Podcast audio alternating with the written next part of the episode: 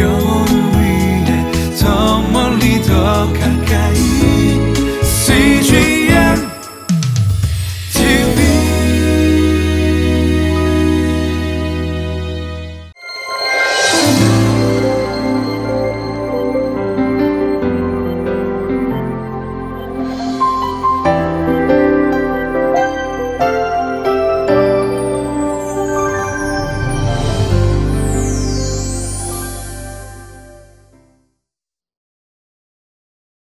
샬롬 주님 안에서 평안을 묻습니다.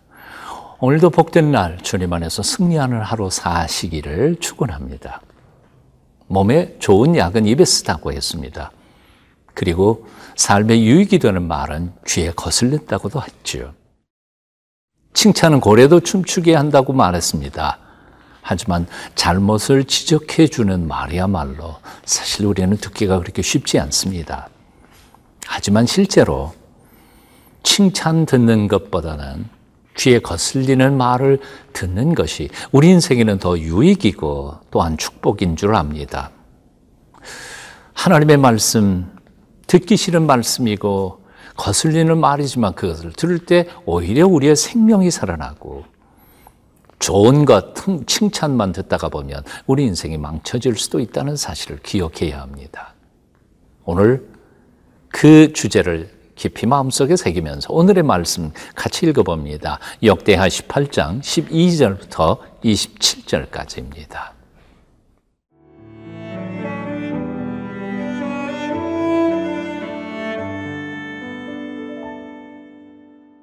역대하 18장 12절에서 27절 말씀입니다. 미가야를 부르러 간 사자가 그에게 말하여 이르되 선지자들의 말이 하나같이 왕에게 좋게 말하니 청하건대 당신의 말도 그들 중 한 사람처럼 좋게 말하소서 하니. 미가야가 이르되 여호와께서 살아계심을 두고 맹세하노니 내 하나님께서 말씀하시는 것 곧 그것을 내가 말하리라 하고.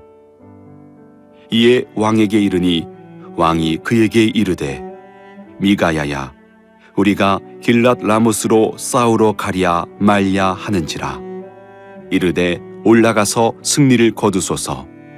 그들이 왕의 손에 넘긴 바 되리이다 하니. 왕이 그에게 이르되 여호와의 이름으로 진실한 것 이외에는 아무것도 말하지 말라고 내가 몇 번이나 네게 맹세하게 하여야 하겠느냐 하니. 그가 이르되 내가 보니 온 이스라엘이 목자 없는 양같이 산에 흩어졌는데 여호와의 말씀이 이 무리가 주인이 없으니 각각 평안히 자기들의 집으로 돌아갈 것이니라 하셨나이다 하는지라. 이스라엘 왕이 여호사밧에게 이르되 저 사람이 내게 대하여 좋은 일로 예언하지 아니하고 나쁜 일로만 예언할 것이라고 당신에게 말씀하지 아니하였나이까 하더라.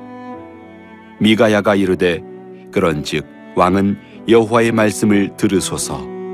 내가 보니 여호와께서 그의 보좌에 앉으셨고 하늘의 만군이 그의 좌우편에 모시고 섰는데 여호와께서 말씀하시기를 누가 이스라엘 왕 아합을 꾀어 그에게 길랏 라못에 올라가서 죽게 할까 하시니 하나는 이렇게 하겠다 하고 하나는 저렇게 하겠다 하였는데 한 영이 나와서 여호와 앞에 서서 말하되 내가 그를 꾀겠나이다 하니 여호와께서 그에게 이르시되 어떻게 하겠느냐 하시니 그가 이르되 내가 나가서 거짓말하는 영이 되어 그의 모든 선지자들의 입에 있겠나이다 하니 여호와께서 이르시되 너는 꾀겠고 또 이루리라.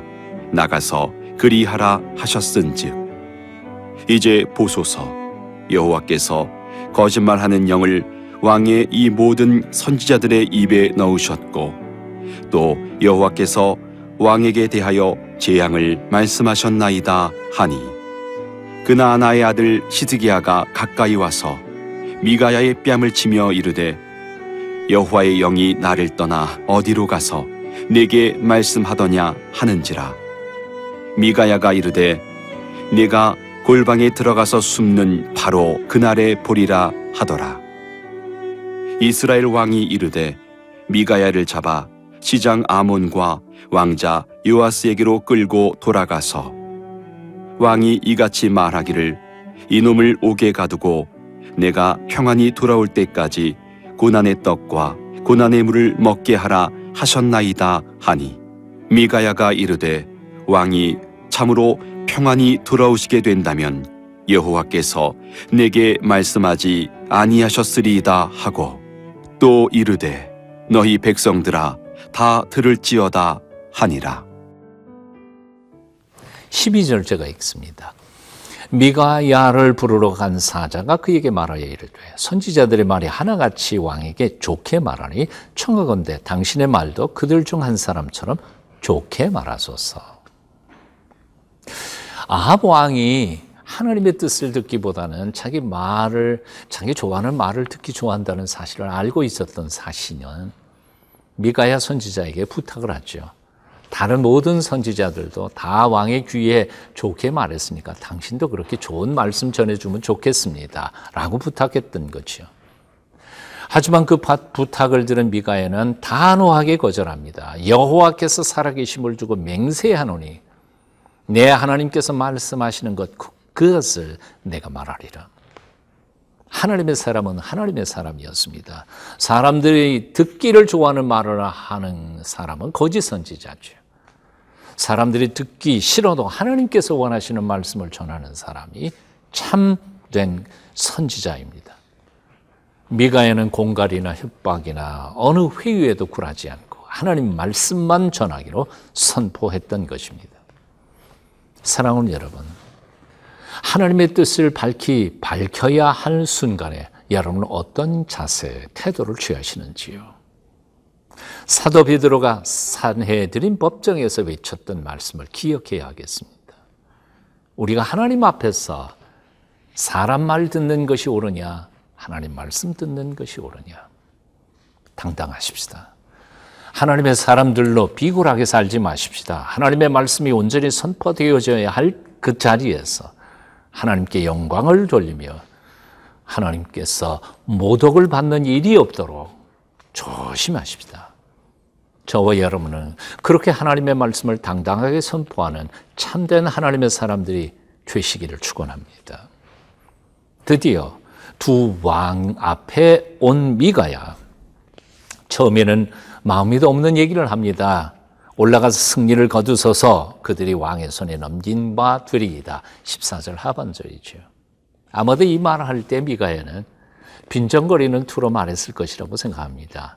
바로 이 말이 아합 왕 당신이 듣고 싶은 말 아니었습니까? 라는 투로 말이죠. 자, 그러자 아합 왕이 너 왜 빈정거리냐? 할 말 해라. 하고 오늘 말씀하지요. 15절 말씀입니다. 그때 아, 비로소 미가에는 속에 있는 말을 온전히 선포합니다. 16절 제가 읽습니다. 그가 이르되 내가 보니 온 이스라엘의 목자 없는 양같이 산이 흩어졌는데 여호와의 말씀이 이 무리가 주인이 없으니 각각 평안히 자기들의 집으로 돌아갈 것이라니라 하였나이다 하는지라 한마디로 아합 왕이 목자인데 목자 없는 양처럼 이 백성들이 흩어지니까 어, 아합 왕의 전사를 예시하는 암시하는 무서운 예언이 아닐 수 없었을 것입니다. 아방은 벌써 알고 있었다는 투로 그에게 이렇게 불평을 대합니다. 17절 이스라엘 왕이 여호사밧에게 이르되 저 사람이 내게 대하여 좋은 일로 예언하지 아니하고 나쁜 일로 예언할 것이라고 당신에게 말씀하지 아니하였더이까 하더라. 다시 한 번 더 아합 왕이 하나님의 말씀을 듣는 태도에 엄청난 문제가 있음을 발견합니다. 자기 듣기 좋은 것만 듣다가 보면 아합 왕은 결국 하나님이 경고하시는 자리에 끌려갔고 그리고 거기서 죽을 수밖에 없었던 것이지요. 듣기 좋은 말만 들으시렵니까? 아니면 듣기 싫어도 나의 생명 미래를 보장하는 말씀을 들으시겠습니까? 말씀을 듣는 태도 확실히 하십시오.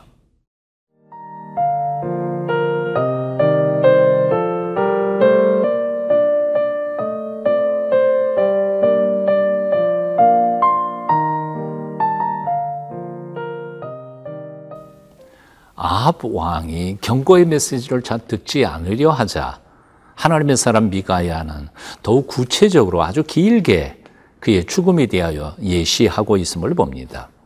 오늘 18절부터 22절까지입니다. 조금 길지만 함께 읽어봅니다. 미가야가 이르되 그런즉 왕은 여호와의 말씀을 들으소서 내가 보니 여호와께서 그의 보좌에 앉으셨고 하늘의 만군이 그의 좌우편에 모시고 섰는데 여호와께서 말씀하시기를 누가 이스라엘 왕 아합을 깨어 그에게 길라 라못에 올라가서 죽게 할까 하시니? 하나는 이렇게 하겠다 하고 하나는 저렇게 하겠다 하였는데 한 왕이 나와서 여호와 앞에 서서 말하되 내가 그를 꿰겠나이다 하니? 여호와께서 그에게 이르시되 어떻게 하겠느냐 하시니?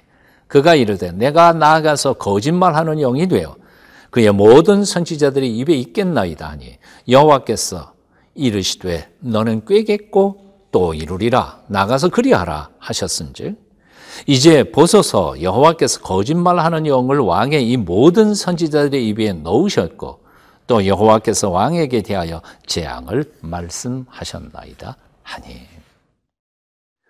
미가의 그 경고의 긴 설교를 어, 듣다 못한 거짓 선지자 그나나의 아들 시드기야가 미가의 뺨을 치면서 이렇게 말하죠. 여호와 영이 나를 떠나 어디로 가서 내게 그렇게 말씀하더냐 하고 외칩니다. 뻔뻔스러운 거짓 선지자의 도발이죠.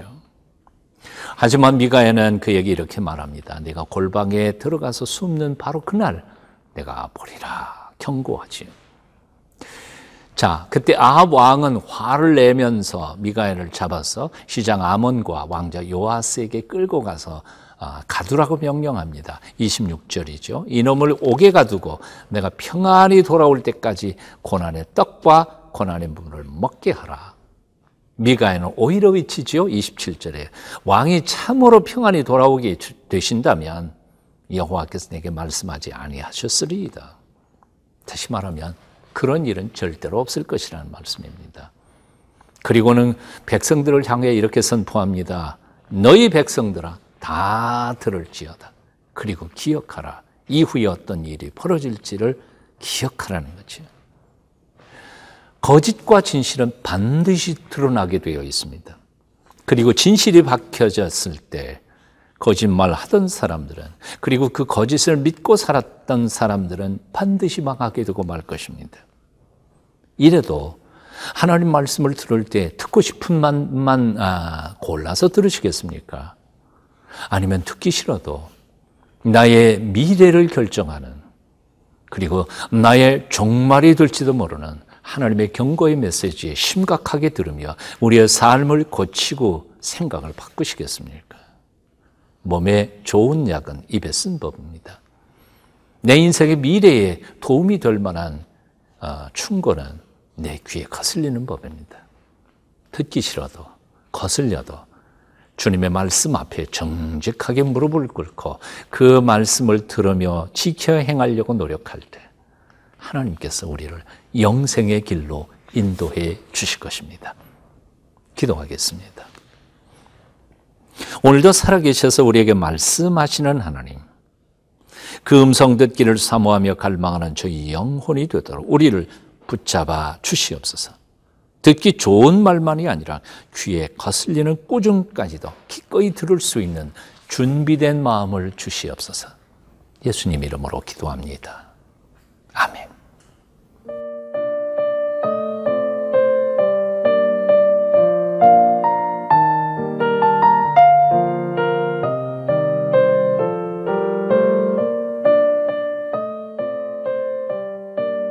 이 프로그램은 시청자 여러분의 소중한 후원으로 제작됩니다.